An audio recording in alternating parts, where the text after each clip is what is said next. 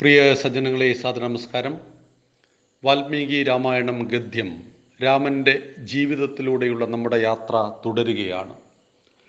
കിരീടധാരണത്തിനു വേണ്ടി അയോധ്യയും കോസലദേശവും സമസ്ത ലോകവും ആഘോഷത്തോടുകൂടി ഒരുങ്ങി നിൽക്കുമ്പോഴാണ് കൈകേയിയുടെ മനസ്സിലേക്ക് വിഷവിത്ത് പാകിയത് മന്ദര. നാളെ പ്രഭാതത്തിൽ രാമൻ രാജാവായാൽ കൈകേയി നീയും നിന്റെ മകനും അവന്റെ ദാസന്മാരായി തീരും. എന്താണ് മാർഗം ഇതിൽ നിന്ന് രക്ഷപ്പെടാൻ? മന്ദര പറഞ്ഞു കൊടുത്തു മനസ്സുണ്ടെങ്കിൽ മാർഗമുണ്ട്. അവിടെ കൗസല്യ ക്ഷമിക്കണം കൈകേയി ചരിത്രം ഓർമ്മിക്കുകയാണ് ദശരഥ മഹാരാജാവ് ആദ്യം വിവാഹം ചെയ്തത് കൗസല്യയായിരുന്നു. അനേക വർഷം കഴിഞ്ഞിട്ടും കൗസല്യക്ക് മക്കളുണ്ടായില്ല. അതുകൊണ്ട് രണ്ടാമതൊരു ഭാര്യയെ വേണമെന്ന് ആഗ്രഹിക്കുകയും കൈകേയി രാജകുമാരിയെ പരിണയിച്ചത്. പുത്രൻ ജനിക്കണമെന്ന അഭിനിവേശവും യൗവനത്തിലേക്ക് കാലൂന്നിയ കൈകേയിയുടെ അപാരമായ സൗന്ദര്യവും കണ്ടപ്പോൾ ദശരഥന് ഒരു നിമിഷം പോലും അവളെ വിട്ടുപിരിയാനാവില്ല എന്ന അവസ്ഥയുണ്ടായി. ആരെയും മോഹിപ്പിക്കുന്ന സൗന്ദര്യത്തിനുടമയായിരുന്നു കൈകേയി. അതുമാത്രമായിരുന്നില്ല കൈകേയിയുടെ സവിശേഷത. അസാമാന്യ ധീരതയും വിവേകവും സമചിത്തതയോടെ പ്രശ്നങ്ങളെ നേരിടാനുള്ള കരുത്തും ഈ യുവറാണിക്കുണ്ടായിരുന്നു. നായാട്ടിന് പോകുമ്പോഴും മറ്റു രാജ്യങ്ങളിൽ സന്ദർശനം നടത്തുമ്പോഴും കൈകേയി രാജാവിനോടൊപ്പമുണ്ടായി. അക്കാലത്ത് ദേവന്മാരും അസുരന്മാരും തമ്മിൽ നിരന്തര യുദ്ധം നടന്നിരുന്നു. അസുരന്മാർ ബ്രഹ്മാവിൽ നിന്നും വിഷ്ണുവിൽ നിന്നും അനേകം വരങ്ങൾ നേടിയതിനു ശേഷം ദേവലോകത്തെ ആക്രമിക്കുക പതിവായിരുന്നു. വിഷ്ണുവോ ശിവനോ ഇതിന് പരിഹാരം കാണാൻ പല വേഷങ്ങളും കെട്ടിയിട്ട് അവരോട് യുദ്ധം ചെയ്യേണ്ടി വന്നു. ഇത് പതിവായി മാറി. ശമ്പരൻ എന്ന അസുരൻ തപസ്സു ചെയ്ത് വരങ്ങൾ നേടി ശക്തനായി. അയൽ രാജ്യങ്ങളെല്ലാം കീഴടക്കിയതോടെ ശമ്പരന് ഇന്ദ്രന്റെ സിംഹാസനം ദേവലോകം ആക്രമിച്ച് ഇന്ദ്രപദവി വേണമെന്ന ആഗ്രഹം തോന്നി. ശമ്പരൻ തന്റെ രാക്ഷസപ്പടയുമായി ദേവലോകം കീഴടക്കാൻ പുറപ്പെട്ടു. ദേവന്മാരും അസുരന്മാരും തമ്മിൽ വർഷങ്ങളോളം നീണ്ടുനിന്ന ഘോരയുദ്ധം നടന്നു. ഒട്ടനവധി രാജാക്കന്മാർ ദേവന്മാരെ സഹായിക്കാൻ യുദ്ധരംഗത്തേക്ക് പുറപ്പെട്ടു. ദശരഥനോടും ഈ സമയത്ത് ഇന്ദ്രൻ സഹായം ചോദിച്ചു. യുദ്ധത്തിനിറങ്ങിയ ദശരഥന്റെ തേർത്തെളിച്ചത് മറ്റാരുമല്ല ഭാര്യയായ അതിസുന്ദരിയായ സമർത്ഥയായ കൈകേയായിരുന്നു മായാവിദ്യകൾ അറിയാവുന്ന ശമ്പരാസുരൻ ഒരേ സമയം ഭൂമിയിലും ആകാശത്തു നിന്നും യുദ്ധം ചെയ്തു. ഏതു ദിക്കിലും അവനെ കാണാം. പത്തു ശമ്പരന്മാരോട് ഒരുമിച്ച് പൊരുതി ദശരഥൻ തളർന്നു വീണു. ദേഹമാസകലം മുറിവേറ്റ് കിടന്ന രാജാവിനെ കൈകേയി ഞൊടിയിടയിൽ യുദ്ധരംഗത്തുനിന്നു മാറ്റി പ്രഥമ ശുശ്രൂഷകളും ഔഷധങ്ങളും നൽകി വീണ്ടും പടക്കളത്തിലേക്ക് എത്തിച്ചു. മറ്റൊരു കഥയും കൂടി നമ്മൾ ഇതിന്റെ കൂടെ മനസ്സിലാക്കിയിട്ടുണ്ട്. രഥത്തിന്റെ അച്ചാണി ഊരിത്തെറിച്ചു എന്നും അച്ചാണിക്ക് പകരം തന്റെ കൈവിരൽ ഉപയോഗിച്ച് കൈകേയി രഥത്തെ താങ്ങി നിർത്തിയുമെന്നൊരു പാഠഭേദവും ഉണ്ട്. വാൽമീകി രാമായണത്തിൽ പക്ഷേ കാണുന്നത് നേരത്തെ പറഞ്ഞതുപോലെയാണ്. രഥത്തിന്റെ ആണിക്ക് പകരം കൈയുടെ വിരൽ വെച്ചാൽ അത് നമ്മുടെ യുക്തിക്ക് തീരെ ചേരുന്നതല്ല. ഇത് മനസ്സിലാക്കുക ദേഹമാസകലം മുറിവേറ്റ ദശരഥനെ ഞൊടിയിടയിൽ യുദ്ധഭൂമിയിൽ നിന്നും മാറ്റി അദ്ദേഹത്തെ ശുശ്രൂഷിച്ച് മുറിവിനെ ഉണക്കി വീണ്ടും ധീരനാക്കി മാറ്റി അദ്ദേഹത്തെ രണാങ്കണത്തിലേക്ക് എത്തിച്ചു. യുദ്ധത്തിനൊടുവിൽ ശമ്പരാസുരൻ വധിക്കപ്പെട്ടു.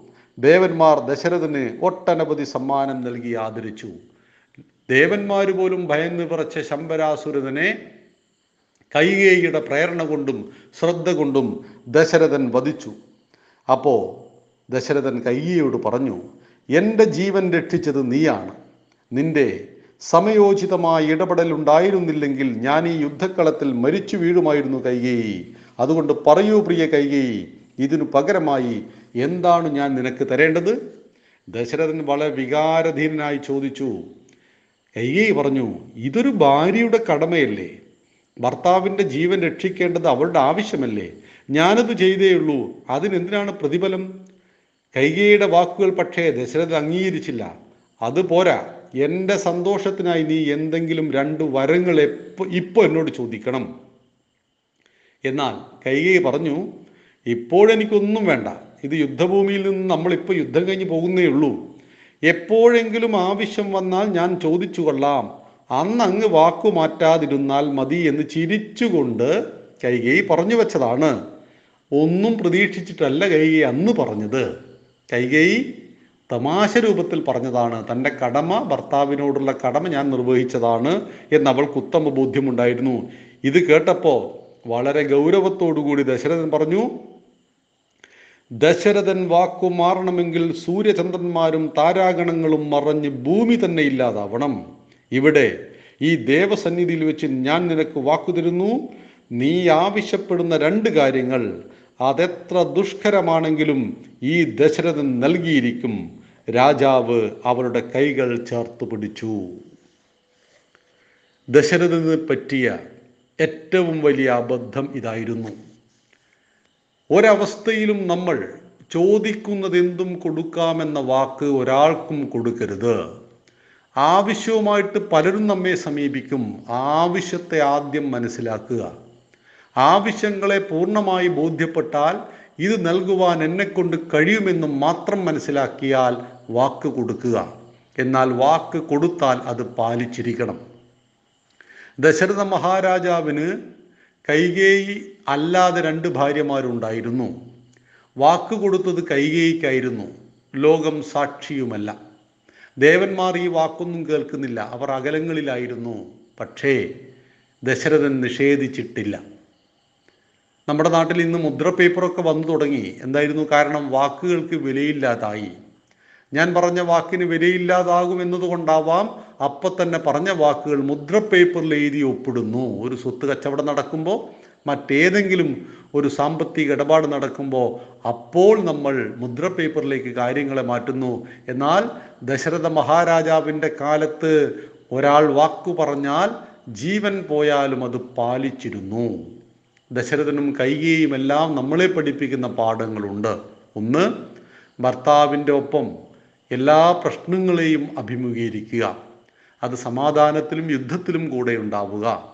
ഭർത്താവിന് ചെയ്യുന്ന ഒരു കാര്യങ്ങൾക്കും പ്രതിഫലം പ്രതീക്ഷിക്കാതിരിക്കുക. തിരിച്ച് ഇത് ഭാര്യയ്ക്കും ഭർത്താവിനും ഒരുപോലെ ബാധകമാണ് എന്നറിയുക. എന്നാൽ ദശരഥൻ നിർബന്ധിച്ചു. കടമ ചെയ്ത കൈകേയെ നിരന്തരം നിർബന്ധിച്ചപ്പോഴാണ് എനിക്കാവശ്യമുള്ള രണ്ട് വരങ്ങൾ എനിക്കെപ്പോഴാണ് തോന്നുന്നത്? അപ്പോൾ ഞാൻ ചോദിക്കും അങ്ങ് വാക്ക് മാറരുത്. അന്ന് ഞാൻ ഒരിക്കലും വാക്ക് മാറില്ല എന്ന ഒരു അപകടം പിടിച്ച പ്രസ്താവന ദശരഥൻ നടത്തുകയും ചെയ്തു. ഈ വാക്കായിരുന്നു ദശരഥന്റെ മരണത്തിന് കാരണമായി മാറിയത്. അതെങ്ങനെയെന്ന് നമുക്ക് നാളെ ചിന്തിക്കാം. നന്ദി നമസ്കാരം. വന്ദേ മാതരം. ജയ് ശ്രീറാം.